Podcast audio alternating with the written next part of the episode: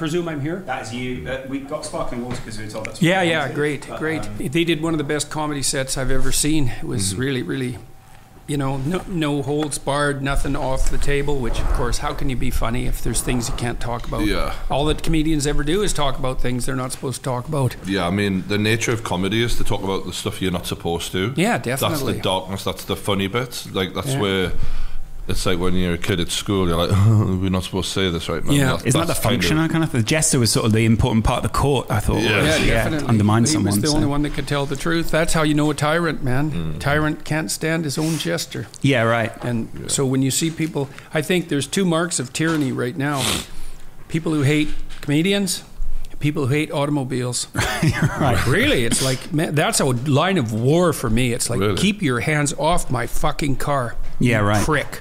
Uh-huh. Yeah, yeah. Well, it, you think about what a car stands for. It's like radical autonomy and privacy, right? Right. And that's the problem too with the centralized control systems on cars now. You know, we'll help you out with your OnStar. It's like, yeah, you'll govern where I can drive. You'll govern how fast I can drive. You'll end up bloody well reporting me if I exceed 55 and destroy the planet. No, I really don't like those centralized control systems at all. I think they're a big mistake because as soon as they're put in, it's like those centralized control systems for people's home heating. Like, well, we'll help you save bill, save on your bill until You're- until you're you looking further down the road of where where they're going with it. Uh, Like so, for example, when social media started, it was a place to upload pictures. Yeah. But now it's a way to try and influence how we feel about things. Sure. Well, it's the same with digital currency. It's like we'll make an Ameri- we'll make a national digital currency, and then we'll tax everything that you purchase that we think has a carbon load. Mm-hmm. And that's you know you can just bloody well be sure that the behind the scenes globalists are just rubbing their hands about that. So, can you imagine what would happen if the government could track everything you bought? Uh-huh. Jesus Christ. It's a real.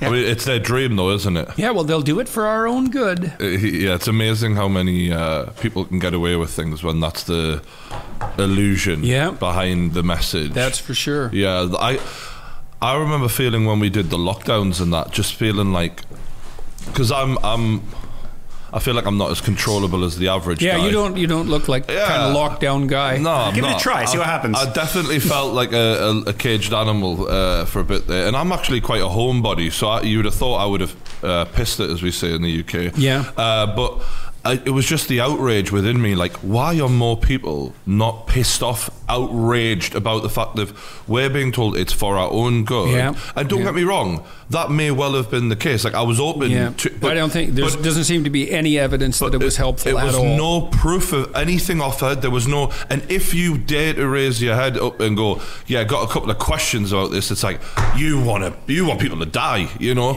and and that's that is how they seem to control us, whether it be with comedy, whether it be with whatever. Th- that is always the message of, well, this is for your own good, and if you challenge it. and then the challenge it, weaponization of guilt. you Right. bet. They're, the, uh, the the radical types are so good at weaponizing guilt. People have got to get over that. Mm. and they to not be position themselves as like the um, the victim, and that you are the perpetrator Yeah. every time. And when we talked about comedy before, just as you were sitting down, it uh, something else sprung to mind. It was like how people are always um, fake outraged. You know what I mean? Yeah. To try and take you down. And, and you've you've dealt with that a lot. Yeah, quite a lot. Yeah, Yeah. you might say. The uh, social justice warriors and whatnot. And, and what what else is it? Um, what is the thing that I always get annoyed by? What do they call it? It's when Virtue signaling. virtue signaling, stuff like that. Yeah, like, yeah, we can talk about all of that today. That'd be just fine. Yeah, well, it's uh, the virtue signaling thing that can use a fair bit of unpacking because there's a real technical reason that occurs, and um, it does pose it poses a continual threat to the integrity of of society at large. It's narcissists and Machiavellian psychopaths. They call that the dark triad. Those people are very, very good at uh, sending up camouflage that makes them look like they're useful and productive. Right. And that's actually their strategy. You see that a lot with these guys that are like women's rights advocates and that go to the, the protests that often women, where women often predominate. It's like, Yeah. oh yeah, you're here on the women's side, are you? Uh huh. I know what sort of character you are. What, what sort of character No, but- is that but- though? That's but- that is a good question. yeah, that- Predator. Right. Like a real predator, it's like, oh, I'm on your side, you know, and maybe you'll climb into bed with me. It's very difficult to call that out in a sense, though, isn't it? Because how do you, I don't know. They, they're the white knight in shining armor in that instance. Right. If you're, because you had an attack video done on you in a similar sense. So what is that? Well, Why? Why do you think people do that? to elevate themselves falsely in the status hierarchy so mm-hmm. that they're more attractive to mm. well to women but also so that they have a position among men that they don't deserve. Mm. Instead of earning it right. they just fake it. Mm. It's all manipulation and they call it, the people who are good at that are part of the dark triad of personality traits machiavellian psychopathic and narcissistic.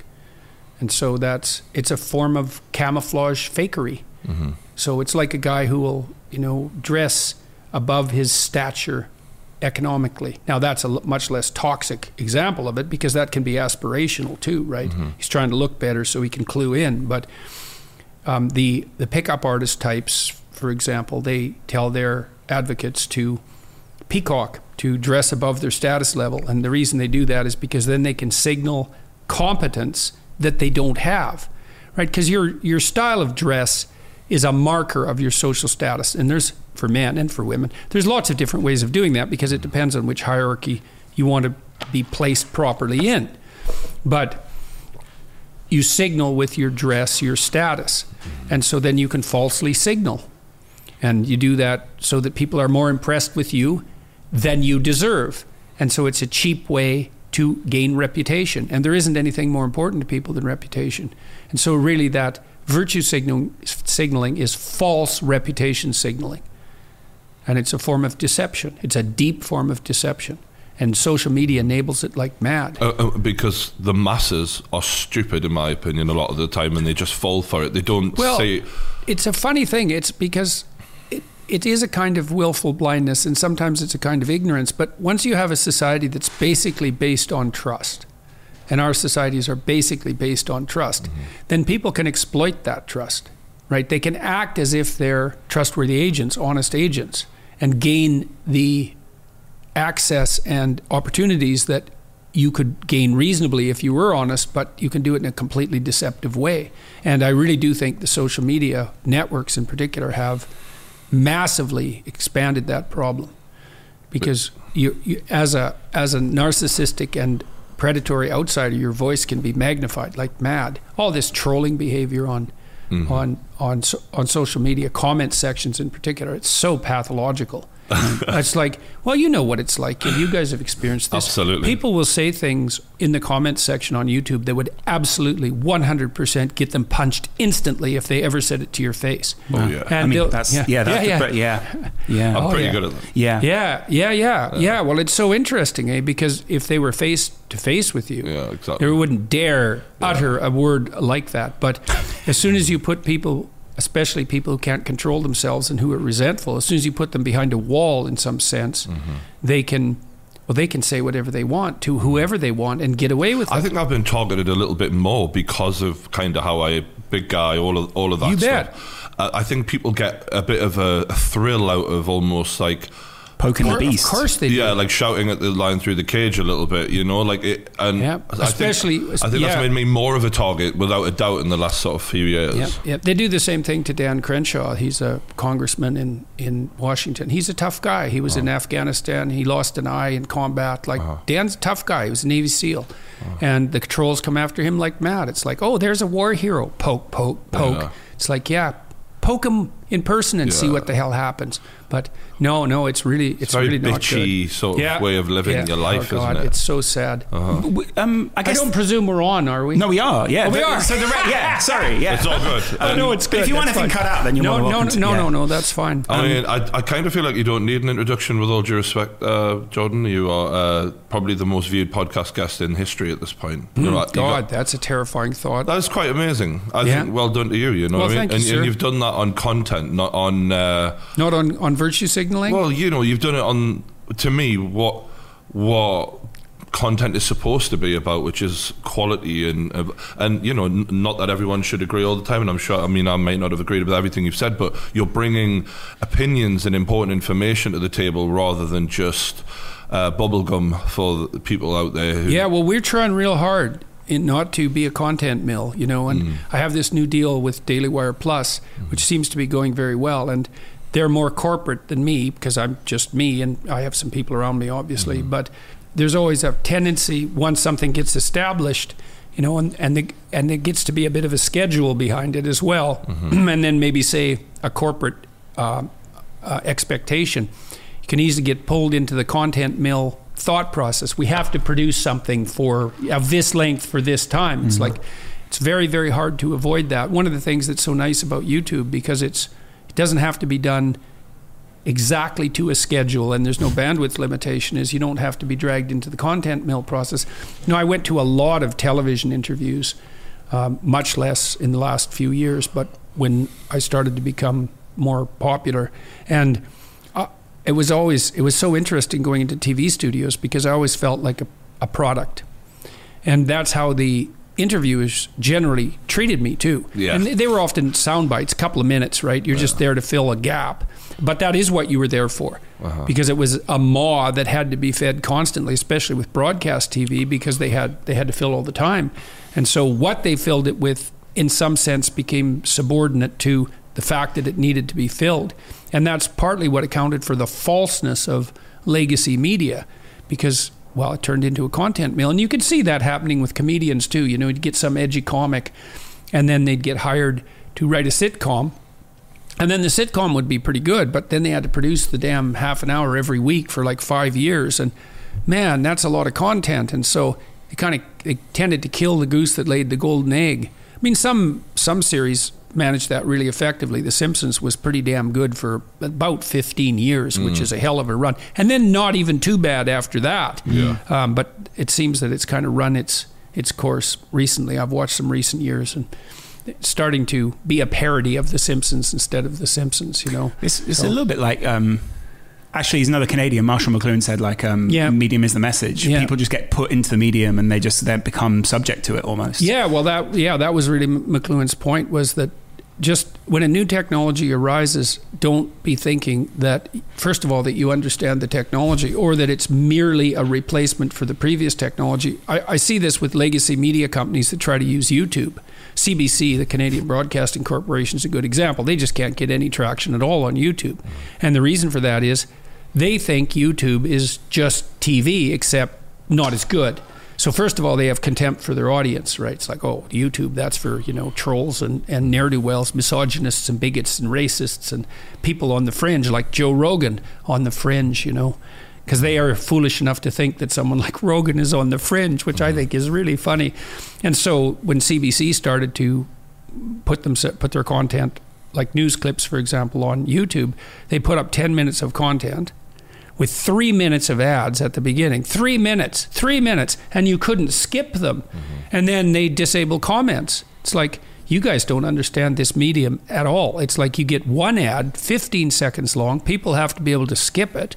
And you don't get to disable comments. It's like, who do you think you are? Well, we're CBC. It's like, yeah, well, that's why you have like no viewers because you roundly deserve it. But we are seeing those mainstream broadcasters, uh, even in the UK, which I feel is behind America, they're pivoting and they're learning quickly. Like, okay, this is how we have to control people from this side of things. Now we have to like tap into this new generation. Like we've got sports companies ripping off our concepts, for example, that are run by billionaires, and and even. Um, I think the thing that really surprised me recently was the royal family, uh, the funeral of the Queen.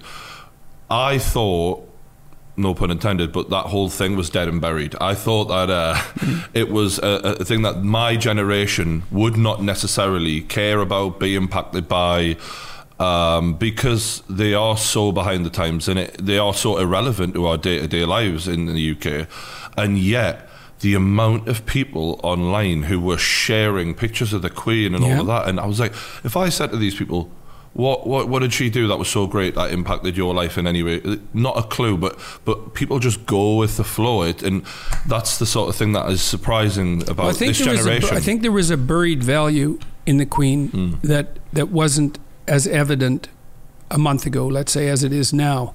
You know, if, so one of the tenets of psychoanalytic idea, uh, let's say, both from the Freudian and the Jungian perspective, is that there's a, a pull towards the missing opposite. And so imagine a culture is devoid of some sense that they actually need.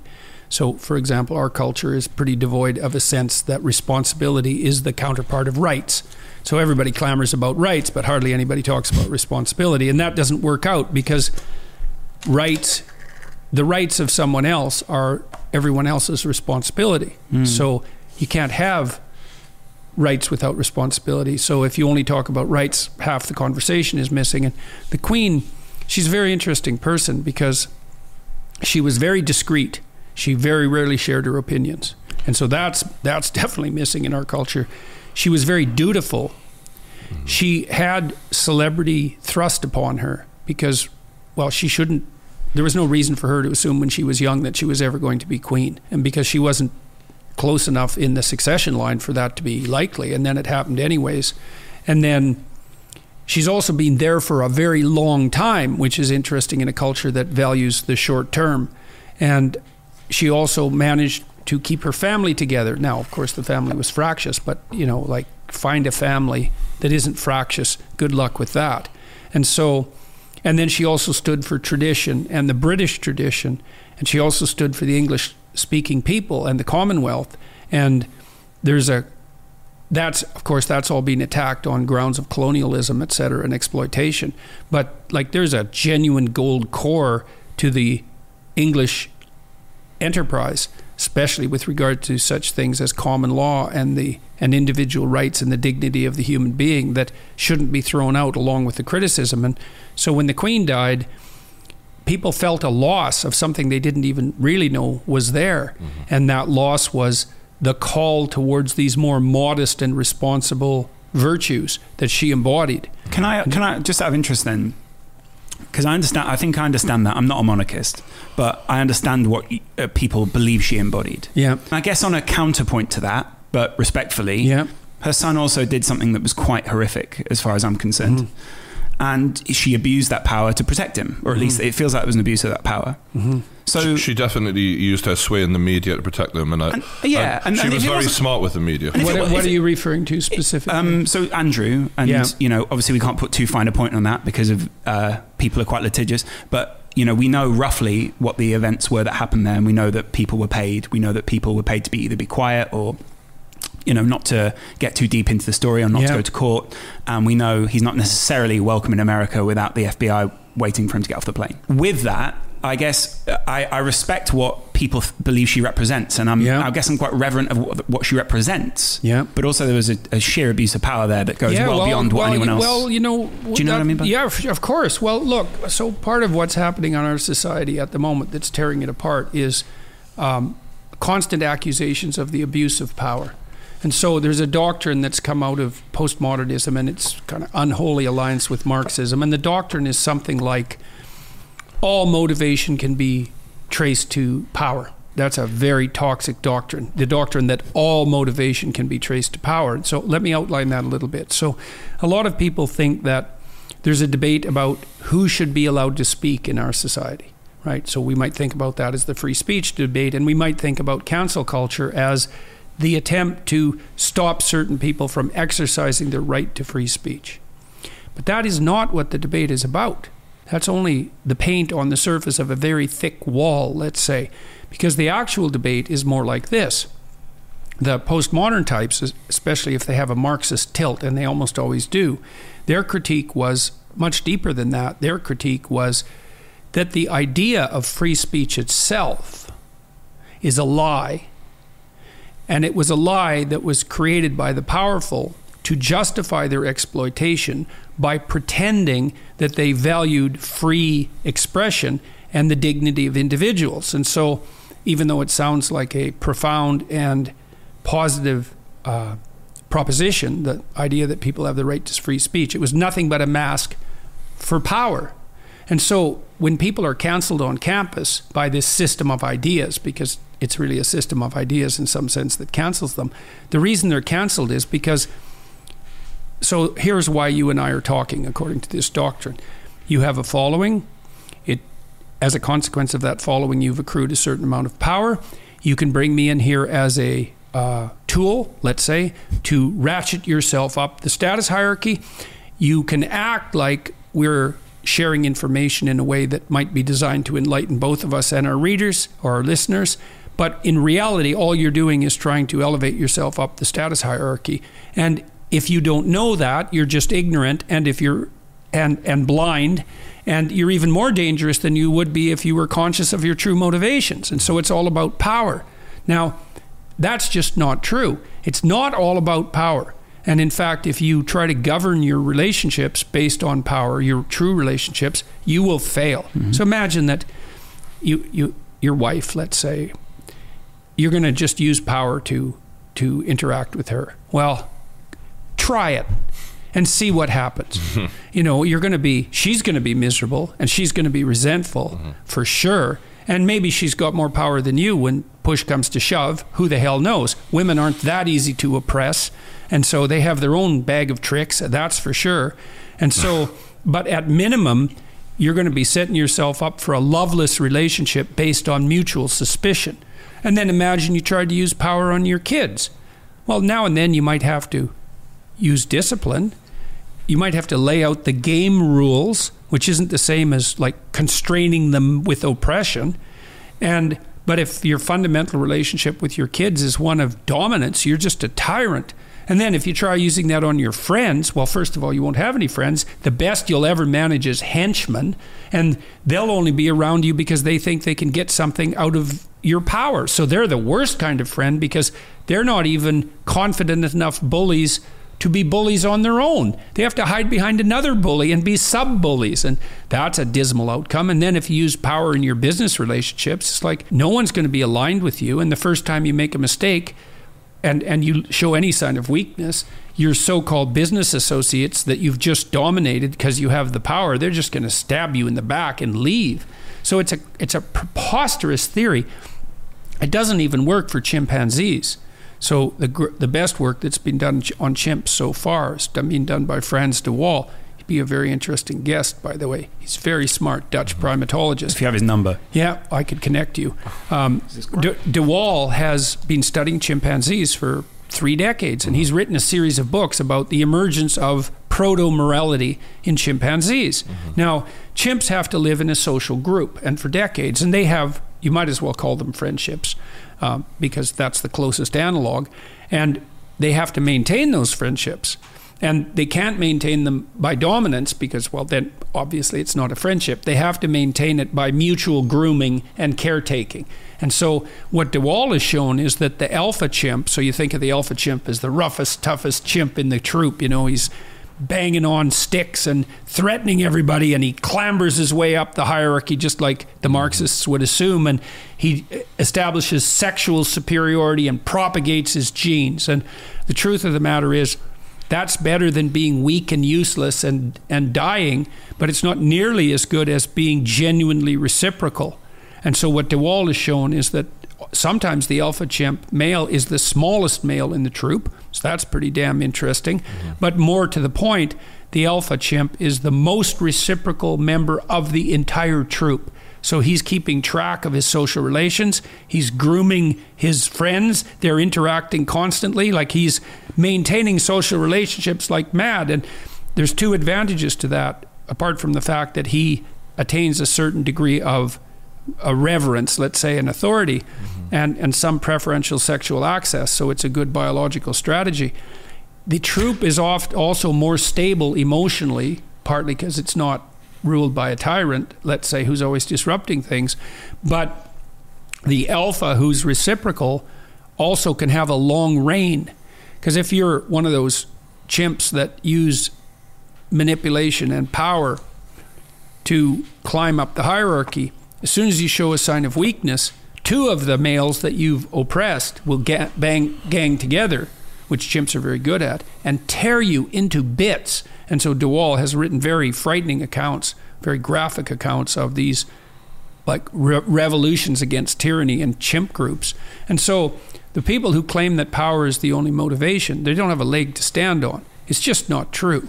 And there's one, one, more th- one more thing that goes along with that. Two more things. One is If you think power is the only motivation, that's your whole theory, then you're justified in using power at every Uh, at every step because there's nothing but power. So why not use power? And so it's a confession more than an accusation. And second, this is sort of germane to your criticism of the Queen. When systems deteriorate, power emerges as a fundamental motivation. And so part of the reason the Marxists and the postmodernists can be so attractive in their critique is because power does corrupt.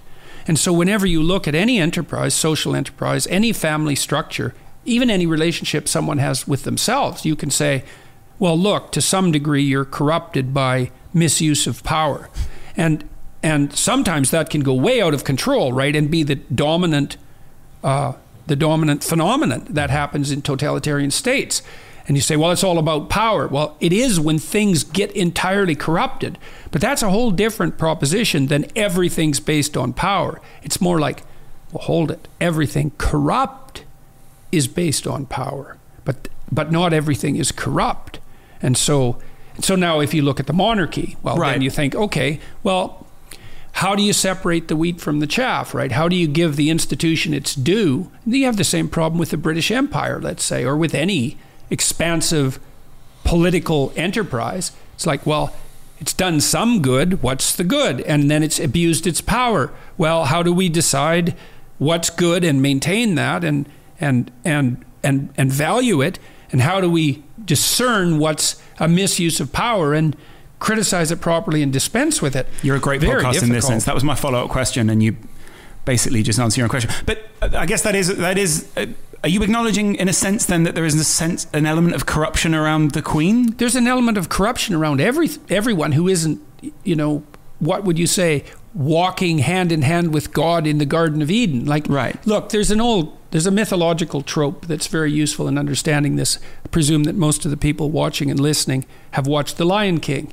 The Lion King has a very very solid narrative structure. It's a very smart movie, like many of the Disney movies. And people criticize me because I'm so interested in Disney movies, but I'm interested in anything that many, many, many, many people watch for a long time mm. because, well, what's going on there? Why is that so attractive? And often a movie's attractive because it gets the story right and the characters right, whatever that means. Well, The Lion King was a very, very successful animated movie, one of the most successful Can I- movies of can- all time. Can I just? Yes. For those who can't remember, everything the light touches is our kingdom. Right. yeah, just well, to be okay, clear, so what, so what this that means, I can tell you exactly what that means. That that's a brilliant line, Hmm. and that's also. And notice I used the word brilliant, Hmm. and brilliant is associated with the idea of the light. Okay, so now, the, when the light touches something and you see it, then you establish a relationship with the thing that you see because now you start to understand it, and the more lit up something is, the more you're you can understand it and explore it, and so when you shine a light into dark crevices, then let's say, then you start to see what's in the dark crevices. And if you go around your apartment building, let's say, and you pay attention to every nook and cranny, you start to, it starts to become yours in a very fundamental way. And so you could say, well, light is equivalent to consciousness. That's a good way of thinking about it. Now, why? Well, we're very visual creatures, human beings. Our brains are organized on vision. Most animals are organized on smell, by the way, but not us. We're organized on vision. A huge part of our cortical activity is devoted to to sight. And so we think of sight as enlightenment, light. We think of it as illumination, right? When we bring something into the light, we improve it. And so we associate the day with consciousness and illumination and enlightenment. And so if you attend to something by shining a light on it, then it becomes yours. And so your kingdom is actually everything that the light of your consciousness is shone on. And all that's encapsulated in that statement. And that's why it's stuck in your imagination. yeah, you remember he's up he's up with his son on Yeah. a on a mountain, right, on a cliff. And so now think about that. That means he can see a long way. And then he sees this this circle of the world mm-hmm. and the light shining on it. And he says, everything the light shines on is our kingdom. Mm-hmm. And then that also implies that, and he says that next, that outside the light, there's another kingdom. And that's the kingdom of darkness. Mm-hmm. And that's the place that hasn't been explored. And if you remember in the movie, that's where, that's where the fascists are mm-hmm. and the hyenas. and the hyenas are predatory. And so when Simba goes out past the domain of the light, he enters the unknown and he enters the, the underworld, the demonic underworld, and that's Scar. Now back to Scar. Okay, so so Simba has Mufasa as his father, and Mufasa's the positive aspect of the of the patriarchy, and he's wise and he's tough. He's got a set face. He's no pushover, but he has an evil brother, and that's Scar. And Scar has been scarred, and that's why he's resentful. Right? He's a victim. And, and he feel he's a victim because his brother gets all the attention, like Cain in relationship to Abel, and he's a victim because for some reason we don't quite He's understand. physically smaller. He's small, He's not but he's alpha. intellectual too, Yeah. right? So he's got the pr- he's got Luciferian pr- he's got the Luciferian pride and intellect, Mm-hmm. and Jeremy Irons, who's that character, played that extremely well with that kind of unctuous voice that was Kind of like a snaky sound. Droning. you- yeah, well, and also uh, contemptuous and and presumptuous and narcissistic. He did a lovely job of that. And so now you might say, well, why does the king have an evil uncle or an evil brother? Well, the the answer is this is the mythological answer is that well, the king always has an evil brother, always. And the reason for that is if the king is the emblem of the state, which or even of the stable state of being because you can think about it psychologically or sociologically he always has a counterpart and the counterpart is the proclivity of that state to be overtaken by willful blindness so failure to shine a light on things right to turn your head away when you know you shouldn't and also by this corrupt will to resentful power mm-hmm. and that's chronic now the marxist would say and do in some real sense there's nothing but scar there's nothing but the evil uncle. It's like, that's a hell of a worldview. I can tell you, in some real sense, it's akin on the Christian front to making the statement that the true ruler of reality is the satanic spirit. It's the same idea. And that's a hell of a claim, man, to, to, to literally speaking. And so, but but it is the case that almost every institution and almost every person has a touch of the evil uncle as part of their structure. You know, there's no doubt that. Prince Andrew. Well, It does kind of take us Quite- back there. When you're, literally. yeah. well, and that- well, but everyone. So imagine, imagine that to some degree you're not as good an advocate for yourself as you might be. I don't you need to imagine that. Well, yeah. right, okay, No, so you know it. that. Yeah, Okay, so then imagine there's part of your character that's sort of set against you. Yeah. And it would be set against you because, well, you might doubt whether life has any fundamental meaning, and you might be annoyed and irritated because you've been hurt and betrayed in various ways, and your development might have been stunted because you hit obstacles and you didn't explore them enough, and so your way was barred, and and so there's a part of your character that is set against you, and you have to contend with that part and hopefully overcome it or integrate it, which is a better way of thinking about it. And then that's the same for your relationship with your wife, and then that's the same for your relationship with your kids, and it just scales all the way up. And then you can say, well, look, you're corrupt. And the truth of the matter is, well, you are to some degree, but the, the to some degree is actually the crucial issue here. You know? Absolutely. so- I guess that's where my crit- uh, we go back to the criticism that I guess I made of the Queen in the Yeah. first place. Um, it that, that's part of the problem with the discourse around it, I guess, at the moment, or the conversation is if I criticize the Queen in the time when we're mourning, the immediate reply is not the time. Yeah, And yeah. but that's always the re- response with the Queen and with Andrew. This isn't Yeah. the time, you know. Don't talk about it like this. And so there never really seems to be a time. But also at the same time, when I do have a legitimate criticism, people go, "Well, you're an anti-monarchist." Then I go, "Well, not necessarily. I've just got a Yeah, criticism well- of what happens there." well- so we can't have a nuanced, reasonable well, conversation. That's the thing. Well, people don't people don't really like nuance that much because so well here's Doesn't fit so on a TikTok, unfortunately. I, I, I had a conversation with a with, with a great physicist, Roger Penrose, and Penrose um, has this obsession with with tiling.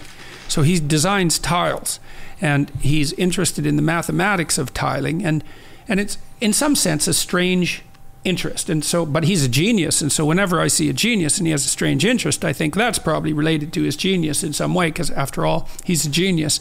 And so I thought a lot about his obsession with tiling. Outside the building he works in at Oxford, the the, the, the land outside is covered with a tile that he designed that has certain mathematical properties that I don't know enough about to describe um, in detail. But I, I, I was very interested psychologically in the idea of tiling. So imagine that you have a surface, an uneven and rough surface that's very complicated, like an uneven and rough surface is. It's extremely highly detailed, right? And it's got undulations and it's made out of dust, and the dust is made out of, you know, atoms at the finest level of resolution. Well, you can go even finer than that. It's very complicated, any surface. Now, when you tile it, you simplify it, right? Because each tile, in some sense, is homogeneous. That's sort of what makes it a tile. It's one piece. So you take this thing that's extremely complex and you put a simpler representation on top of it. And so, one of the things I've learned about people is that we all tile the whole cosmos. So, you have a model of the entire universe now you think, well, how can you? Because what the hell do you know? And the answer is you use really big tiles. So imagine what you know about uh, Serbia. You know, you, you, maybe you know a lot about Serbia, but I'm going to assume you don't. My wife's from Kosovo, so, so I know. Okay, so bit, okay, yeah. so but but then you think you know a fair bit. It's like, well, maybe you could identify where it is located on a map if you had a map, you probably couldn't draw I think the I map. disagree with a few people about what Serbia is and isn't on a map. Okay, if I'm okay, honest, okay. yeah. Okay, well, th- that's also a problem. But imagine you could probably point to Serbia on a map, but then I could say, well, could you draw that map without looking at a map? Could you draw a map of Europe accurately without looking at it? Now, maybe you could, but most people certainly can't. But they could, re- but they could point to it. Mm-hmm. So imagine people have a representation of the whole world, but it's really, really, really, really, really low resolution.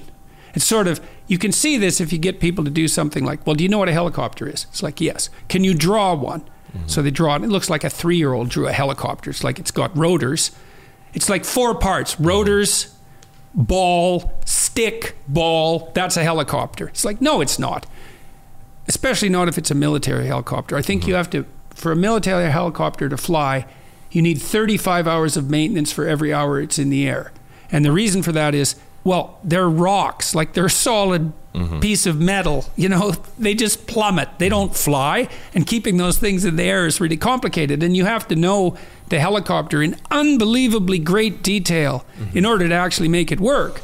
And so when you say you know what a helicopter is, you might say, well, what do you mean? And your answer is something like, well, I know one well enough so that if I walk by it, it doesn't explode. Mm-hmm. It's something like that. And so your representation is good enough so that in your normal course of affairs, you can use it to navigate through the world. And that's how you adjudicate your knowledge. And so if you never go to Russia, you can have a really low resolution representation of Russia, and it mm-hmm. doesn't matter. Now, the devil's in the details, let's say. You talked about a nuanced conversation. Well, let's say you're an environmentalist. Well, that's what you say, and that's a claim to moral virtue. And you say, okay, well, what do you mean you're an environment? Well, I think we should serve the planet. It's like, well, what do you mean the planet? And, well, what do you think the big issue is? Well, it's carbon. It's like, well, is it really? Um, what about overfishing? What about uh, despeciation? What about soil degradation? What about the idea that if you made people richer, they would become more environmental environmentally conscious, and so maybe the best way to uh, clean planet is by making the poor people rich, which, by the way, seems to be the case. Um, and so on. And what about setting aside marine protected areas? What about how much land should we preserve on Earth so that we can grow crops optimally but still maintain the natural balance? What how, how would you define ecodiversity? Do you know many how, how many species are propagating compared to how many are going extinct? And the answer is you don't know any of that. And so that also means you're not an environmentalist. It also means that I've just shone a light on your claim that you're an environmentalist, showing you that it's unbelievably shallow and just a false virtue signaling flag. And so you can't have a nuanced conversation because what you do is you tell people, you say to people, you're using a very big tile mm-hmm. to cover an awful lot of snakes, mm-hmm. like thousands of them or hundreds of thousands of them. And I'll just lift up the tile and show you the snakes. And some of those snakes are you and your pretension that your tile actually constitutes knowledge, when it, when it, which it doesn't. Mm-hmm. And so, if you have a nuanced conversation and you show that you understand the details, at least to some degree, then you're a threat to the integrity of the person's worldview. So you replace that unity with a complex and anxiety provoking multiplicity, and you also illuminate their pretension to moral virtue. And so it's no bloody wonder they don't like you It's like, oh, you said this is way more complex than you think. You have no entitlement to moral virtue as a consequence of your low resolution claim. You do that. You you lift up the lid a lot, and you know Yeah. you've got security uh, here. I, I was wondering. Good guys. Lovely man. Yeah. Uh, Yeah, was- they're really wa- good. I Yeah. was wondering, um, you know, with all of the shining of the light that you've done on certain people who hold very dear to their heart their opinions and their virtues and all that, how bad it's gotten for you at times because you've become incredibly well known. And whenever that happens, and I I know that they've came for you multiple times, but have you ever had any situations where you thought I could do with some security here? Well, we decided um, the the security thing is an ambiguous blessing. Let's say. I mean, my security people, who are who are tough and competent people and alert, are not primarily used for security around me. They're primarily used for logistics, because my days are very packed and. They're packed in a way that requires very careful orchestration, primarily because I'm on a book tour. And there's a rule when you're on a tour, if you're doing two or three venues a week uh, of 4,000 people, let's say, and the rule is you absolutely 100% have to be at the venue early enough beforehand to prepare so that the show goes on.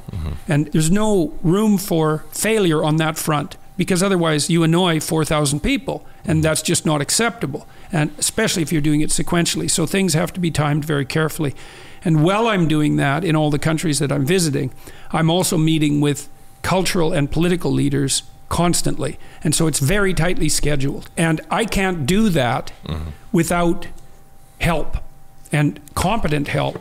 And so I have a lot of people who are doing things. What do they do? Well, I never pay attention to tra- transportation. I always have a car available, mm-hmm. and sometimes multiple cars.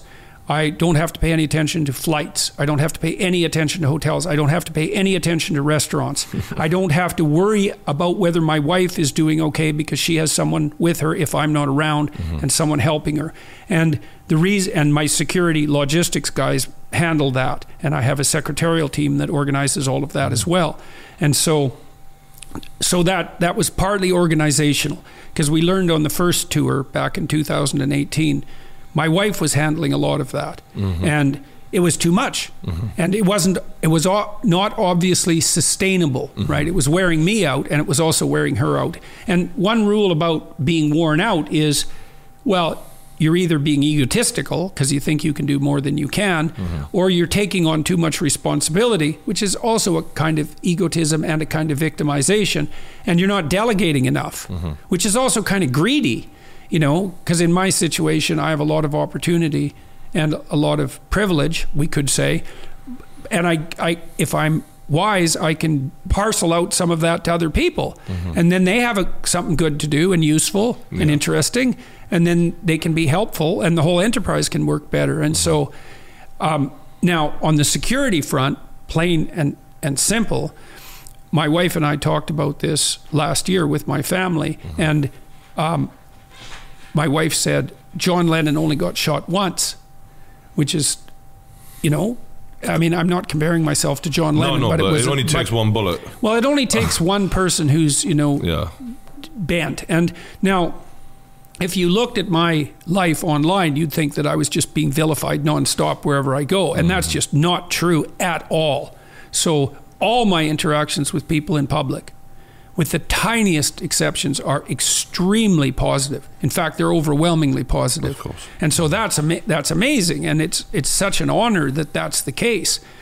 Um, now and then, maybe one in five thousand encounters, someone is hostile, um, and I you don't forget that when it happens because when someone you don't know is hostile to you, you don't know where that might go, and so it and it happened once when I was with my son, and it happened once when I was with my wife, and once when I was alone, and none of those situations were dangerous, but that that doesn't mean that that you should not pay attention to them or that they're not stressful. Because if you if some stranger just came up to you on the street and started harassing you so angrily and insultingly you have no idea who that person is and they could be anyone. And that's that's bad when they could be anyone because people can get pretty damn demented. And you can run into someone who's crazy enough to light themselves on fire just to singe you. And so and I know what people like that are like because I've seen many people like that. And so we decided that we needed logistics help and we needed more eyes just attending to everything that was going on. You know, and I my security guys are very friendly with everyone Mm-hmm. and they're very welcoming and hospitable and and they're very oriented towards that. And then they're very adamant about getting the logistics right. And because most of them are military guys, they're also very good at that kind of, you know, detailed strategic organization. And so that's become necessary to make this enterprise carry on in an effective way. And there's a bit of a cost to that, but it's not really avoidable. I can't really go out now, anytime, anywhere that's in public, mm-hmm. and just have it be ordinary. You know, mm-hmm. so even if if I'm in Toronto and my wife and I, in our little neighborhood, we walk this little kind of little village in the middle of the city. If we just walk down to the corner store or to the local pharmacy a couple of blocks, the probability that all gets stopped like five or six times, always positive, is 100%. And so everything turns into a show in some real sense. I wondered what the cost was to you, though, personally, like on a on a, an emotional level, because I think you're a bit misunderstood by some people because it feels like uh, your goal is to help people overall. That's that's what always comes across from you whenever I, I see you get emotional and things. I think this guy's a, a good man, um, and somewhere along the lines, uh, other people have managed to maybe distort that message uh, or maybe in those long, nuanced conversations you've had with people like Joe Rogan, a soundbite has been taken out and that's been thrown out there, and that's the thing that people then know you for. And I just wondered how how you're coping. Well, the the consequences of that online and in the media is that I'm being chewed on on a regular basis by people who are in, ranging in social status. You know, the last thing was Olivia Wilde's pronouncement that the villain in her new movie was based on me, and mm-hmm. so which was quite by that. We've, we've had this happen so many times now. I mean, by we, my family, because we all kind of react to this as a unit. Mm-hmm. And we've learned how to deal with it mm-hmm. to some degree, you know, because for a long time, when something like that happened, it wasn't obvious that it wasn't going, it could have been a disaster, right? Because you can get taken out. And I mean, by disaster, when this all this blew up around me, disaster initially would have meant I would lose my professorship, I would lose my clinical license, and mm-hmm. and a, a huge chunk of my ability to be viable financially. Now I had three sources of income, so and one of them was private because I have my own company and have had for a long time. It's pretty hard to take me out financially, but that was still the risk, and then the risk to my professional reputation. And this is all new to you at the time. And when Oh, yeah. things are blowing up, and it's first happening, is from personal experience, Yeah. the the first times it happens, the more oh god, out of control it feels. Whereas Yeah. when you become battle hardened, it, you know you get thick skin, obviously. Yeah, well, and you also learn how these things work and mm-hmm. way, the way they work. Now it depends on how stupid the thing is that you did that you're being attacked for, mm-hmm. because you might bear some culpability, right? And that's a tough thing to sort out. So the latest, one of the latest scandals, I suppose, that I've been involved in, culminated in me being essentially ejected from Twitter. Now, really, what happened was they they didn't like one of my tweets um, about uh, this actress actor Ellen slash Elliot Page, and uh, because I dead named her, I suppose they never really told me the reason, but I presume that's dead named, you know, because now that's become a mortal sin um, because of the bloody trans activists. And anyways, they suspended my account unless I would delete the tweet. And I'm not deleting the damn tweet. And the tweet has caused a fair bit of tension among some of the people I'd been communicating with who are more on the liberal and progressive side because they really didn't like that tweet, although I'm not. It was harsh. And but I'm not sorry enough about it to delete it. So that's life, you know, that's a boundary. Um, but when you get attacked for that sort of thing, like being banned from Twitter, which became quite scandalous and more evidence that I'm just a reprehensible character, you have to, first of all, your conscience goes after you, right? Because if a bunch of people come after you and say you're reprehensible, generally, if that happens, it's because you're reprehensible. That's generally the, and if you don't respond to that in some way, well, then you're you're kind of psychopathic because you don't care. It's like I do care, but that doesn't necessarily mean that I'm wrong just because people are upset, and that's definitely the case when society has become somewhat unstable. Your response? Um, I've been a. Uh, I, I guess I uh, first came across your work when uh, during the time when you were talking about um, com, com, uh, being compelled to speak in a certain way Yes. in Canada. Yeah, the But then- pronoun law. Yeah, and I, but then I read both your books. I thought they were fantastic books. Oh, thank you, they had sir. a profound impact on me. I found them very interesting, especially from a religious perspective. I, th- I found you Uh-huh. very interesting. Um, we both come from we're more. I guess we identify as atheists. Yeah. But I, I think it's very That's your interesting. pronoun. As one of them. Um, I think I'm agnostic. you're agnostic. that I guess they call agnostic. Yeah. ag- agnostic atheist. You can never really know to that extent. But I found what you were saying very interesting. And my wife's Muslim, and we're raising our kids Muslim, so I, I guess there's an interesting aspect with that. But what I find difficult, I guess, to justify, I'm I'm speaking from only my experience. I went to Goldsmiths, and you might know Goldsmiths as a quite a liberal Marxist university in South London. When I went there, I, my experience was quite similar to the way that you describe liberal universities. Quite radical. It's an extremely radical university. Um, you know, They go on strike every now and then. on strike. Yeah. Yeah. yeah, we have universities like Yeah, that. there's, Yeah. al- there's always something they're striking about. Yeah, I don't yeah. even know it. I, I never went to university, but I, I know that about them. They're known for it. And Yeah. and That's what they specialize Yeah, in. is kind of. Yeah, that's the thing. I'm Yeah. actually most, other than the women who went there, but Sure. that's another story. so it definitely is. Yeah. I guess from my perspective, I saw the merits. Uh, I, I went to that university, and I guess I was more centrist uh, in retrospect before I went there. Uh, I saw the merit of some of the things that the left say, and I saw some of the merits in discussing Marxism and a lot of the debates that we had at those universities Yeah. in that time. It really opened up my mind in that time. Not that I was particularly smart or anything, but it really opened up my mind. And sometimes I guess the struggle that I have with speaking about you to other people, and my, my circles will be more liberal side, because of the aggressive uh, relationship you now have with some of these circles, it makes it a lot more difficult for me to open up some Yeah. of what you're discussing with those people. So, for instance, when you say those bloody trans activists, Yeah. from my perspective, that's a very broad term. For a lot of some people, would consider themselves low down on being a trans activist. Some people would consider themselves to be radical. Yeah. How do you how do you see that? Because Well, I'm, okay, I'm so interested to know. let, us look at this tweet. This because I it- can't it- even it's- say it, by the way. I've just tried to say the tweet. They've almost like blanked it. do from you the- remember Yeah, Yeah. roughly? I mean, I it- said it was in June this year, and that's Pride Month. And Mm. as far as I'm concerned, pride is not a virtue. And a month, it's like really a month, really Mm. a month. Christmas is one day. well, Christmas wanna- is t- well, it could be twelve. Yeah, True- Advent true. is a month. Fair enough. Yeah. Yeah. but you know, we don't have public parades for Advent. I get what you mean. Right. Yeah. Okay. So so We first should. of all, pride. Yeah, we're really celebrating that, are we? Because that's a cardinal sin, and it really is, and I mean really. And month, that's a little. You're pushing it, guys. So I said. Can I ask why it's a cardinal sin? Because I'm a bit in the dark here. I didn't. Well, you're, you're well, agnostic well, atheist, okay, of course. okay. Well, it's because, look, we're having a, a productive conversation. Okay, so how can we tell?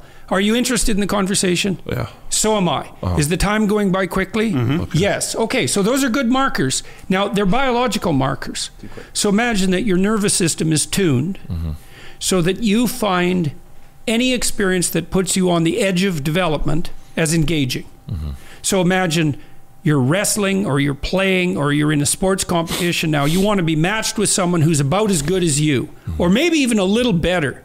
And you think, well, why? If it's about victory, so if it's about power, why not find some player who's nowhere near as good as you and just stomp them? Mm-hmm. And the answer is, well, that's not fair. That's one answer. And the other is, well, that's no fun. Mm-hmm. It's like, well, why is it no fun if the point is the victory?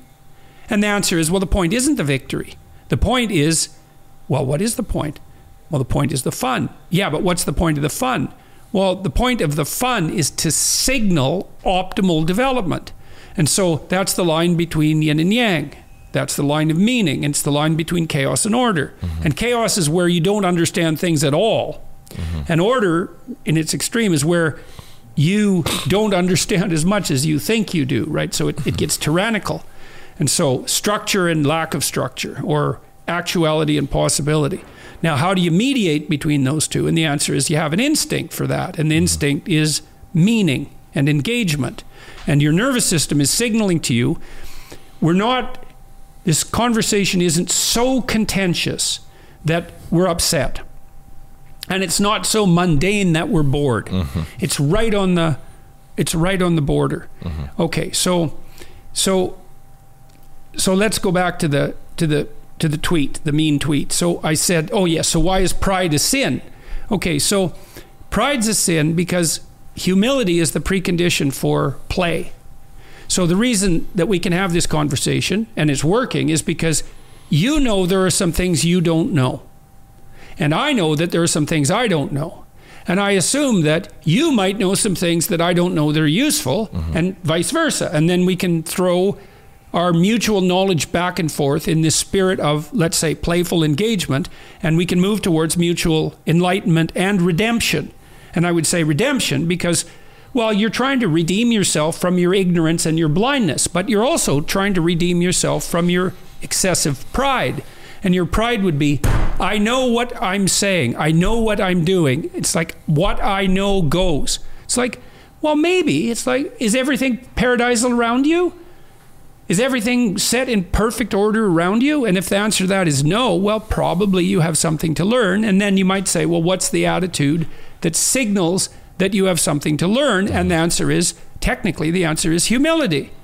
And that's the opposite of pride. And so that's pride is a sin because it leads you to be a tyrant and it stops you from learning. And then it also leads you to, you know, the, the tyrant part is exercise control over others because you're right. Mm-hmm. And so pride.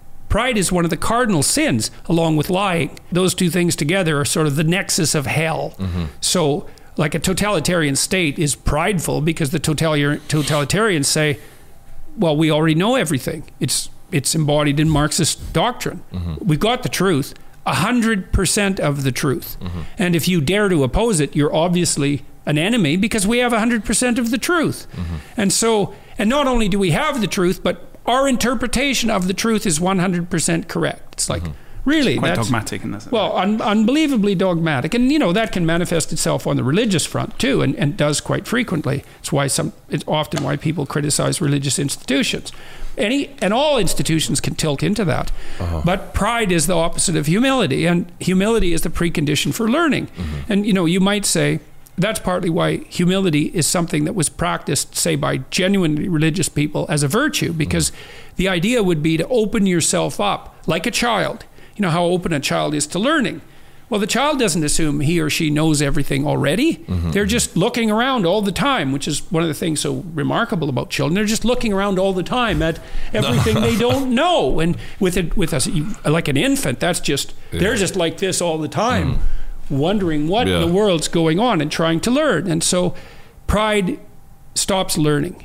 And so, when I see something like Pride Month, I think pride, that's not a virtue. It's not a virtue. Can I ask? Yeah. Could you, uh, sorry Yeah. to cut you off again. That's okay. So No, that's only a little tiny fraction of the tweet. the, by the way. the, the confusion for me, I guess, is when, when I hear your reaction to Pride Month. I, I, I personally have never. I'm not a gay guy, and I don't really have a lot of uh, gay friends, if I'm honest with Well, you. we're, so, we're so, okay. you know, I mean, I, I, we look at each other occasionally a little too Yeah, long. yeah. yeah, yeah, that- I've noticed that. It's Um, quite sad. Yeah. but- Try it. I mean, we're like work husbands uh, for sure. But um, when I see it all over my social media, the rainbows are everywhere. It, you know, I'm kind of like, yeah, my life gets invaded by it, but it's not uh, an inconvenience to me. I'm like, eh, let them have it. What if it makes them happy? Like whatever. I don't. It doesn't annoy me in any way. Um, and, and when I watched your reaction there, it was kind of like, oh, I wonder why you find that. Uh, maybe more uh, irritating. Well, it's just too much. Right. That's why. It's like Uh. I agree with you. So first of all, technically speaking, any social norm Mm-hmm. has a unity at the center. That's what makes it a norm or an ideal, and has a fringe at the periphery. Mm-hmm. And the category has to be loose enough so the fringe can be allowed to exist. But the fringe can't take the center because the center has to be a unity Mm-hmm. or it's not a center. And so in our society, the fringe keeps taking the center, and that can't happen because because the, the unity goes with the flow too much? Like um, well, as a that- whole. well, it's also because the fringe feels alienated because they're not at the center. Okay. but it, it Is the doesn't cen- matter. Be- But the center is also, I guess, the center. Some people would argue had become. I, I the don't fully believe this. But yeah, in a way, but also become quite lazy, maybe a little bit sloppy in the way that it was operating. And some people saw a bit of a void in that unity. it always And- happens. That's yeah. the evil uncle. It Yeah. happens all the time. Yeah, Yeah, you've yeah. nailed Not that LGBT people are evil uncles, but No, no, no, get- no, uh, no. But I mean, the center has an evil uncle. Right. The, the center is that. Well, the center is a little off center, and it's a little more tyrannical than it should be. and be. it varies. Of course Yeah. it does, and right. that's right. It varies from from from time to time because Yeah. Mm-hmm. the center has to move, which is a weird thing. And the reason the center has to move is because the the environment moves.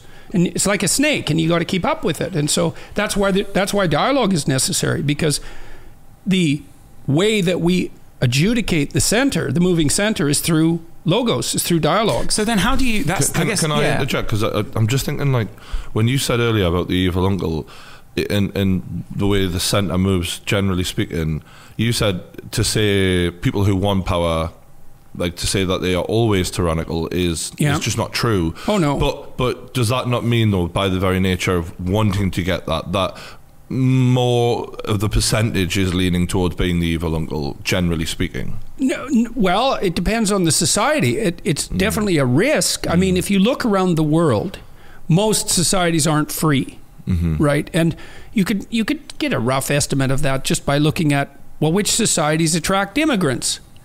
And that, that's just an obvious marker, right? It's like, do you want to live there or not? That's Yeah. the fundamental. Or do you want to leave where you are and go there? Yeah. You say, well, there isn't perfect. It's like, f- fair enough. It's freer, a- though. It is Yeah. right. It's better than where you're you're at, and so you can just rank countries by how many people want to go there, and you get a rough estimate of who's got the balance right. Mm-hmm. And so you might say, well, order keeps chaos under control. It's like yes, but not optimally. What keeps chaos under control? First of all, it's not under control, it's balanced. That's a better way of thinking about it. What keeps order and chaos optimally balanced is something like logos. And I, mean that technically. When, when you have a dialogue, so our dialogue is engaging. So dialogue log means dia logos. It means two logos interacting. So the question is, what's logos? And logos is something like the spirit that mediates between order and chaos. And and it is a, why is it a spirit? Well, it's a spirit because it can inhabit you, and it it it produces a, a mode of being. And the mode of being is something like lack of self consciousness and deep engagement. And so that's the mark that things are balanced. And that's not a tyrant. It's, it's, the, it's the very opposite of a tyrant. Mm-hmm. And it's not order, it's the phenomenon that produces habitable order out of chaos. And you can tell when that's happening because it happens if you're in a, say, a loving relationship with your wife, and, and there's that playful dynamic that goes along with that. It happens when you have the same with your kids. It manifests itself most clearly in the spirit of play. And so our discussion is somewhat playful, like we're pushing each other. Mm-hmm. We're trying to discuss things we don't understand, and there's a back and forth. Mm-hmm. Um, but it's optimally balanced because there's a bit of humor about it. So that's one of the ways you can tell it's optimally balanced. And with any luck, we're doing it well enough mm-hmm. so that other people who aren't part of the conversation still find it engaging, mm-hmm. right? And so you can tell that we've got something right there. Not only is it working for the two of us and the two of us and the three of us, but also it's working in a manner that works for us that's working for other people. So there's a kind of harmony, harmonious balance there that's sort of like music. Mm-hmm. And music's a good uh, representation of that. That's why people play music, mm-hmm. right? Because it's it it marks the spirit of play. Because musicians are playing with sound, and they do that in a harmonious way where all the parts are related to one another and are moving towards some point. And so, music is a great representation of the spirit of play. It's the mm-hmm. best representation of the spirit of play, I think, abstractly of all, of all the arts. And so that's the antithesis to power. Not not it not it it that's the right way of thinking about it. It's the antithesis to power, mm-hmm. especially corrupt power. Now, back to pride. Pride is an impediment to the spirit of play. That's a good way of thinking about it. Pride requires the imposition of force because if I'm if I know what I'm doing and I'm trumpeting that as well as something that marks my identity above yours, I'm proud of it, mm-hmm. then I can't engage in dialogue.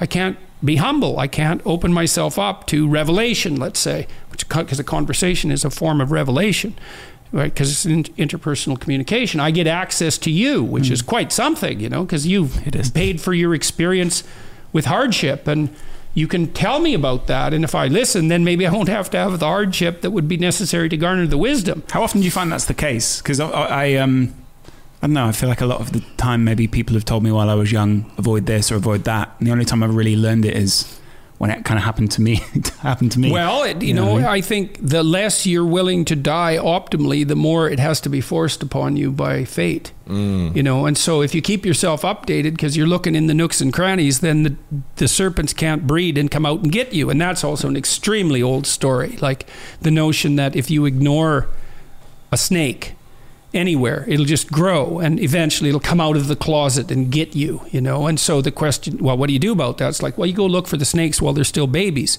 And so, to some degree, that's what we're doing in this conversation is we're thinking, well, this bugs me. And this bugs me, and I don't really understand this, and I don't really understand that. Maybe we should discuss it, delineate it, unpack mm-hmm. it, and so then we can dispense with the problem before it makes itself manifest at a large scale. And that's why we have a right to free speech. Mm-hmm.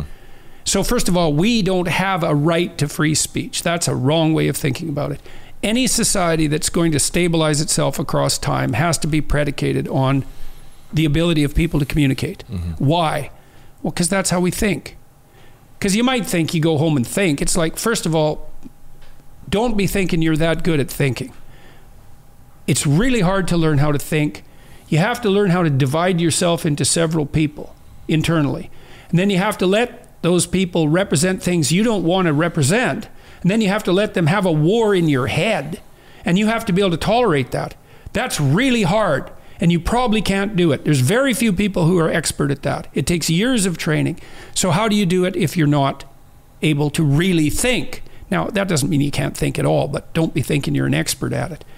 Well, you do that by talking to people. That's how you think.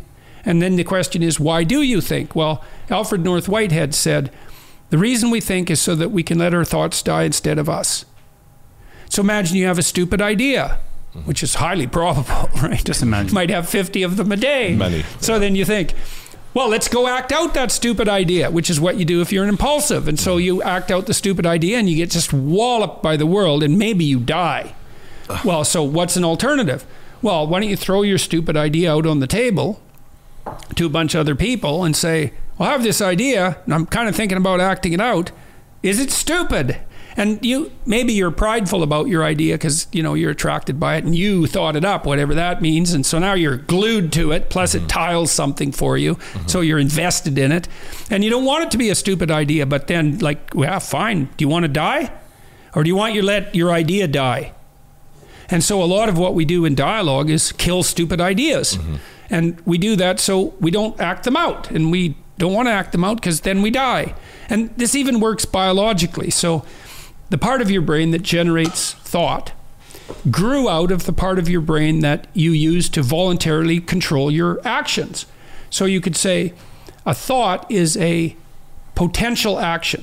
People think a thought is a representation of the world. It's like, yeah, not fundamentally. Fundamentally, a thought is a potential action. So then in your imagination, you make avatars of yourself. So that's you in your imagine. What if I did this? It's a little avatar of yourself. You think, what if I did this? Here's the world. I, wa- I act like this. These good things happen. That's my vision.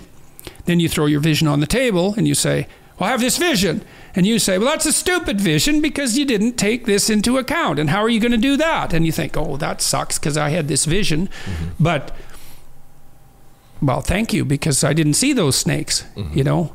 Right. And then it's tricky because maybe you're mad because I had a vision and you don't have one, and so you're pissed off about that, and so mm-hmm. you're just attacking my vision because Yeah. you know you don't have anything better to do. And I, I've had this conversation with someone before where a kid told me he wanted like a million followers on social media, Yeah. and I was like, "Yeah, but that's not going to happen, though. Mm-hmm. Like, not for you, Because Right. I knew because I had the experience, you know. And then I had that moment where they basically freaked out right. in yeah, front well, of you, me. you shatter a dream. eh? Absolutely, yeah. Well, so a dream is a mean. tile of the future. Mm-hmm. So you say, what's the future? Well, you don't know. Well, here's a vision. So Mm-hmm. that's now it's a tile, and then it covers the future, and it also covers it in a pleasing way. Yeah. Then you come along and say, you know, it's a little low res. Well, you could say to someone who wants that, are you sure you want a million followers? You know, because people say, I'd be happy if I had four hundred million dollars. It's like.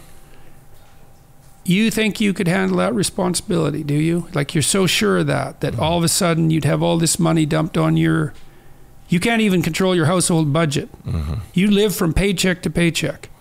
Now you, somebody's going to dump a treasure on your steps and that's going to fix your life. It's like, okay, how much are you going to give to your relatives? Mm-hmm. Like none? Oh, that'll work out real well. Too much? So then you're going to take away their responsibility from them, are you? And you're going to get that balance exactly right. And then what are you going to do with that money? Because as soon as you got the money, the parasites are going to come in and take your money. Yeah. I had clients that were Happens quickly, believe me. unbelievably, you looking at unbelievably quickly. Un- it happens unbelievably quickly. Yeah. You know, you'll see, well, the average family fortune lasts three generations. Mm-hmm. That's all.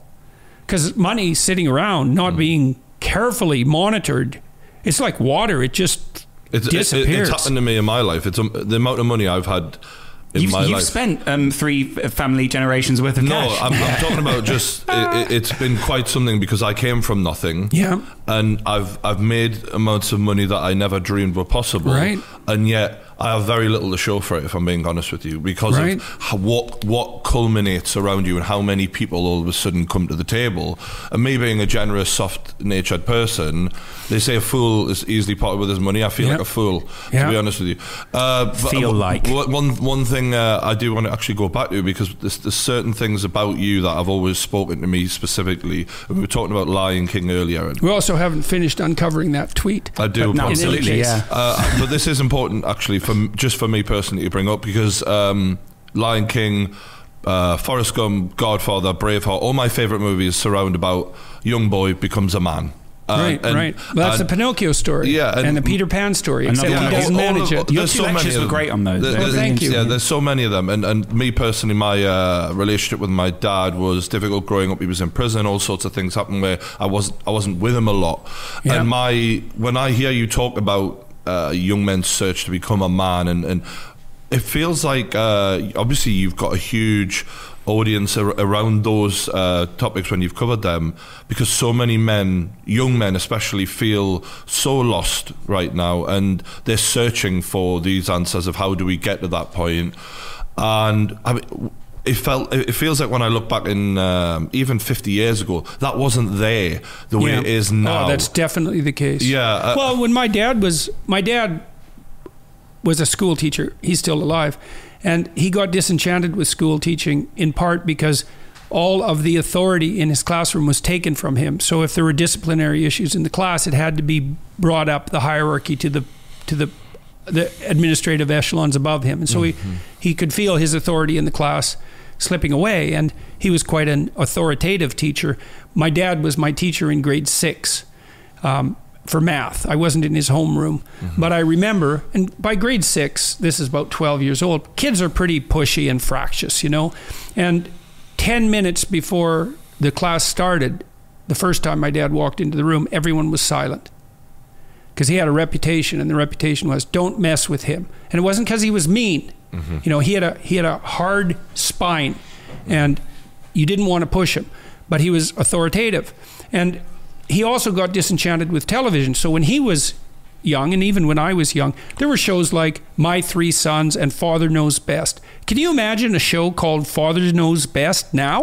the closest I've seen to that recently is is Ted Lasso. Mm. That's the only sitcom I've seen for like five gener- five decades, in some sense, that has a genuinely positive male lead. Mm-hmm. So kudos to Ted Lasso. You see that a little bit in The Simpsons, hey, because that's why it was such an interestingly subversive show. Because Homer's a bumbling fool, and Marge, in some sense, has the moral upper hand, but not entirely. But Homer. The thing about Homer is he's trying. He's not very bright, but he is trying. Mm-hmm. And he would like to be a good father. And he's faithful to his wife and, and his kids. And so there is this underlying solidity of that male character, but, you know, it's damning with faint praise. And now young men, they're on under assault for, on two, from two directions fundamentally. One is all male authority is nothing but patriarchal oppression. And so imagine now you're an ambitious young man, which is the drive toward toward that authority. Well, all that is is a manifestation of the power dynamic in men that produced the patriarchal oppressive colonial tyranny. And so now you're a moral young man, you think, well, my ambition is to be not only to be questioned, it's to be squelched entirely because it's nothing but a manifestation of power. Imagine that maybe you escape from that by some maneuvering, but then there's another assault that's waiting, which is all human activity is nothing but part of the force that's devouring the planet and that's going to put us all in flames. It's like, oh, good. So not only am I part of the patriarchal oppressive force, but I'm also the despoiler of Mother Nature. Mm-hmm. And so if you tell boys that constantly, and you do, and then you also say, all of the sexual advances that you make towards women on any front whatsoever are to be regarded with extreme skepticism. And then you feed them pornography on a non-stop basis. so there's an easy way out, and that's an unbelievably powerful. Oh, it's a drug. Oh well, hmm. you know, you- no one really thinks this through in some sense, but any 12-year-old boy, 13-year-old boy can now see more beautiful naked women in 15 minutes than the richest king in history ever saw in his whole life. Mm. You think, well, you know, we don't have to worry about that. It's like, yeah, you have to worry about that. That's a that's a huge problem. And it's a demoralizing problem because mm. it offers an easy way out. And so if all of your ambition is nothing but the junior manifestation of power and should be squelched out of you as early as possible, and schools do this because they punish boys for playing. So hyperactivity looks like suppressed play behavior. So there's good animal models of that, by the way. And you can, if you deprive animals of play, especially juvenile male animals, a lot of this has been done with rats because they're very playful, by the way. If you deprive them of play, they'll play hyperactively when you give them the opportunity. And you can suppress that with methylphenidate. That's Ritalin. It suppresses play behavior. Now it focuses attention, focuses attention, attention deficit. It's like, no, probably not. These boys just need to be out in the playground, running around playing like for more time than they're allowed with their boisterous competitive play behavior. You know, and we don't need competition. You know, all all games should be cooperative. Which is complete rubbish. Uh-huh. It's not a game if it's just cooperative, and it's such a dopey view of cooperation. Like if you and I, you and I are playing one-on-one basketball, then well, are we cooperating or competing? Well, did you bla- did you bring a chessboard? No. You, you, you came to play basketball. Mm-hmm. Well, how about that's cooperation? We've decided what the rules are going to be. That's cooperation. Obviously, mm-hmm. fundamental. We're playing the same game. That's cooperation. Mm-hmm. Think it through. And so then, are we competing? Well, yes. But what does that mean? It means, well, we're, we're getting in each other's way in some sense while we're trying to hit the goal. But we're doing that in a way that improves our skill at hitting the goal. Because if you set up an obstacle to me, which is what you do if we're playing one on one basketball, you're making it difficult for me to hit the target. Mm-hmm. And so that means you're making me better at hitting the target. And if we do that optimally, then it's fun. Mm-hmm. And you might say, why? Well, the word sin is derived from a Greek word, hamartia, and there's a there's a Jewish parallel semantic track, by the way, that has the same underlying structure. Hamartia is an archery term. It means to miss the target. And so what we're trying to do is hit the target. Well, what's the target? Well, that's the question. It's a hard question. But we're trying to hit the target. And how do you know? Well, what are people doing when they're playing sports? Like all sports, virtually, are circulate around hitting the target. Mm-hmm. It might be crossing the finish line first, so the target would be being the fastest among that group. So that would be swimming, let's say, or it might be football and all of of its variants. Mm-hmm. Obviously, that's a you're hitting the target. That's what basketball is. That's what shooting is. Mm-hmm. That's what archery is. It's all hitting the target. Now we're hunting creatures. We're based on a hunting platform, and we're visual hunters too. And so we're looking at targets all the time and trying to hit them. And part of what we're doing when we're competing is we set a joint target. And then we set up an adversarial structure that improves our skill while we practice hitting the target. Mm-hmm. And so, is that competition? It's like, well, no. It's not competition in that the goal is to defeat you, even though I'm going to try to win because otherwise the game's no fun. The real game is can we make each other better in a sustainable way so that we can hit the target more effectively? And men, especially on the sports pitch, of course women do this too, but it's it's more of a masculine enterprise in some sense. It's a masculine enterprise, not a male enterprise, not not for men only. It's honing your ability to hit the target. And when you deviate from the target, deviation from the target, that's sin. That's what it means. It's so useful to know that. It's like, well, I missed the mark, and then you're guilty about it. Well, you should be. You're supposed to hit the mark. And what's the mark? Well, the mark is the line between order and chaos, or the line, the mark is the the playful engagement in good conversation. The mark is a really intense game. Eh? An intense game is you're serious about it. The person per, person is pushing you right to your bloody limit, and vice versa. And you want that in a conversation too, and maybe you want that in a movie. You know, you want to be pushed to your limit. That's why people go to horror movies, for example. Not past your limit because that's stressful, but right on that edge. Comedy does that. Mm-hmm. Like a great comedian puts you right. Can I say this? Jimmy Carr's good at that. So is Bill Burr. It's like, oh my God, do I have to say this? Mm-hmm. Yes. Here it is. Everybody goes, how? It's, it's so funny because the laughter is spontaneous and it's an indication that the person hit the target. Mm-hmm. And you can't regulate it because you don't laugh consciously. Exactly. Right? You laugh unconsciously. And then the, the comedian knows, hey, I hit the target with that one. Everybody goes, oh, I can't believe you said that. Someone had to say it. Thank God they said it. Mm-hmm. And then we get enlightened a little bit by the comedians. And so they hit the target and they're really good at that. So Jung, Carl Jung, the psychoanalyst, said, the fool is the precursor to the savior. Why? Because the fool will tell the truth, right? And and you can't redeem yourself without telling the truth. And in the court, so the court might be the place where the evil king rules. And that's one possibility, the, the king's court. Maybe the evil king is ruling. Well, you need a fool. Why? Well, the fool's beneath contempt. So the fool can say anything. Well, so is the fool the fool or the king? Because if the fool is the only person free enough to say anything, it's mm-hmm. not obvious that the king is in control. It might be the fool's in control that has the real power. But he doesn't have the responsibility that goes with that. Well, he has the responsibility to be funny. Right. Okay. Right. Well, Yeah. so that is a responsibility. It's a but not- responsibility to yeah. tell the truth. Mhm. Now, he's not he's not the administrator, right? But at least he's the person who's feeding truth into the culture. And certainly comedians do that.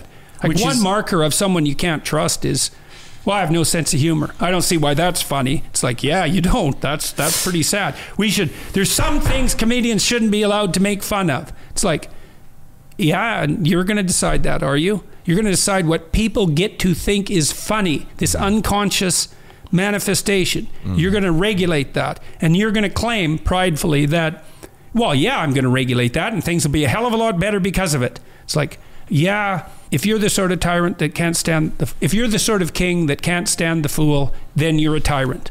So that's a great marker for people to like be leery of. One thing I, I was interested to know is I've never heard you talk about conspiracy theories, and I wonder Oh. if, if any of them uh, had ever appealed to you where you were thinking, actually, I think Well, I'm there's some- not. I'm not particularly conspiratorial by temperament. But you're investigative, so, I yes. just wondered if there was well, anything about. Well, the thing. So, conspiracy theories, in some sense, are the fantasies of disagreeable people. So, disagreeable people are very skeptical. And they think, what's going on behind the scenes? And so they, and then some of them get a little on the psychotic end. And so they have quite a wide fantasy network. So they get paranoid. So when disagreeable people become psychotic, they get paranoid. And so then you might say, well, you know, what do they say? Just because you're paranoid doesn't mean that no one is after you, which I really love. And the thing about paranoid people is, well, sometimes they're right. You know, so they produce a lot of behind the scenes theories. And who, what, 2% of the time they're on target. And so it's kind of useful to keep an eye on the conspiracy theories because they're the most skeptical people who are using the most fantasy. Now, the and so they're creative in a sense. They're creative in this sort of disagreeable way. The thing about Mm. I creativity. feel like you're describing Alex Jones, basically. Here. In a well, way, there's yeah. lots of people like Yeah. that, and they're worth David. attending to because now and then they dig up a nugget, you know. Right. Yeah. And so, but but a lot of it's noise and not signal. Mm-hmm. And this is actually the problem with creativity, is that creativity is absolutely necessary, but most ideas are stupid and destructive. So, like, what do we do with that? Mm-hmm. Because zero creativity means you can't adapt. Nothing changes, but everything changes, so you better change with it. Mm-hmm. But how fast? And the answer is well, the creative person thinks, well, change this and change this and change this and radically transform that. And here's a good idea. It's like, maybe sometimes one of those ideas would work incrementally better. But probably not. Probably they just upset everything. So you got to be unbelievably judicious in relationship to creative ideas. And the same thing works on the paranoid front. It's like, so, and you need rules about that. So, one rule is don't assume malevolence when stupidity is sufficient explanation. Boris Johnson. And that it's a really good it's a really good rule because stupidity, ignorance, let's say, mm-hmm. and I don't even mean willful blindness. I mean just the fact that people don't know what the hell they're doing. That accounts for so many problems. that you can hardly even believe it. And then you could add willful blindness to that, which is people's refusal to look at something they know they should look at but mm-hmm. don't. And then you can add some malevolence in there. And all of those are a factor, but one of the ways to protect yourself against conspiratorial thinking is to give some due credence to ignorance. Like people make lots of mistakes because they just don't know any better. Mm-hmm. And then they make some mistakes because they won't look. And then they make some mistakes because they're trying to cause trouble. The conspiratorial thinker jumps right to malevolence and and and and willful blindness. It says, well, you know, you're willfully blind and you're malevolent. It's like, well, to, yes, a bit. Yes, but not completely. And mostly I'm just stupid. You know, if I get in an argument with my wife and this happens, we have a relatively fractious relationship, you know, although fundamentally it's peaceful because we sort things out. But she'll sometimes, well, me too, with her, I'll think, what she's trying to hurt my feelings. Maybe maybe that's a way of thinking about it. It's like, or I'm trying to hurt her feelings, or I'm not paying attention properly. It's like, no, I'm just too stupid to know what you want. And we've really sort of figured this Do you know out. what's really strange? One of my first questions were, were was going to be something about like why the fuck are women such hard bloody work? yeah, well, they're they're hard work. I can tell. I can tell you why to some tell degree. me, tell well, me, because I women don't know what the fuck they want at this women point. on average uh, experience more negative emotion than men. So Really? 75% of divorces are initiated by women, and women are more unhappy than men.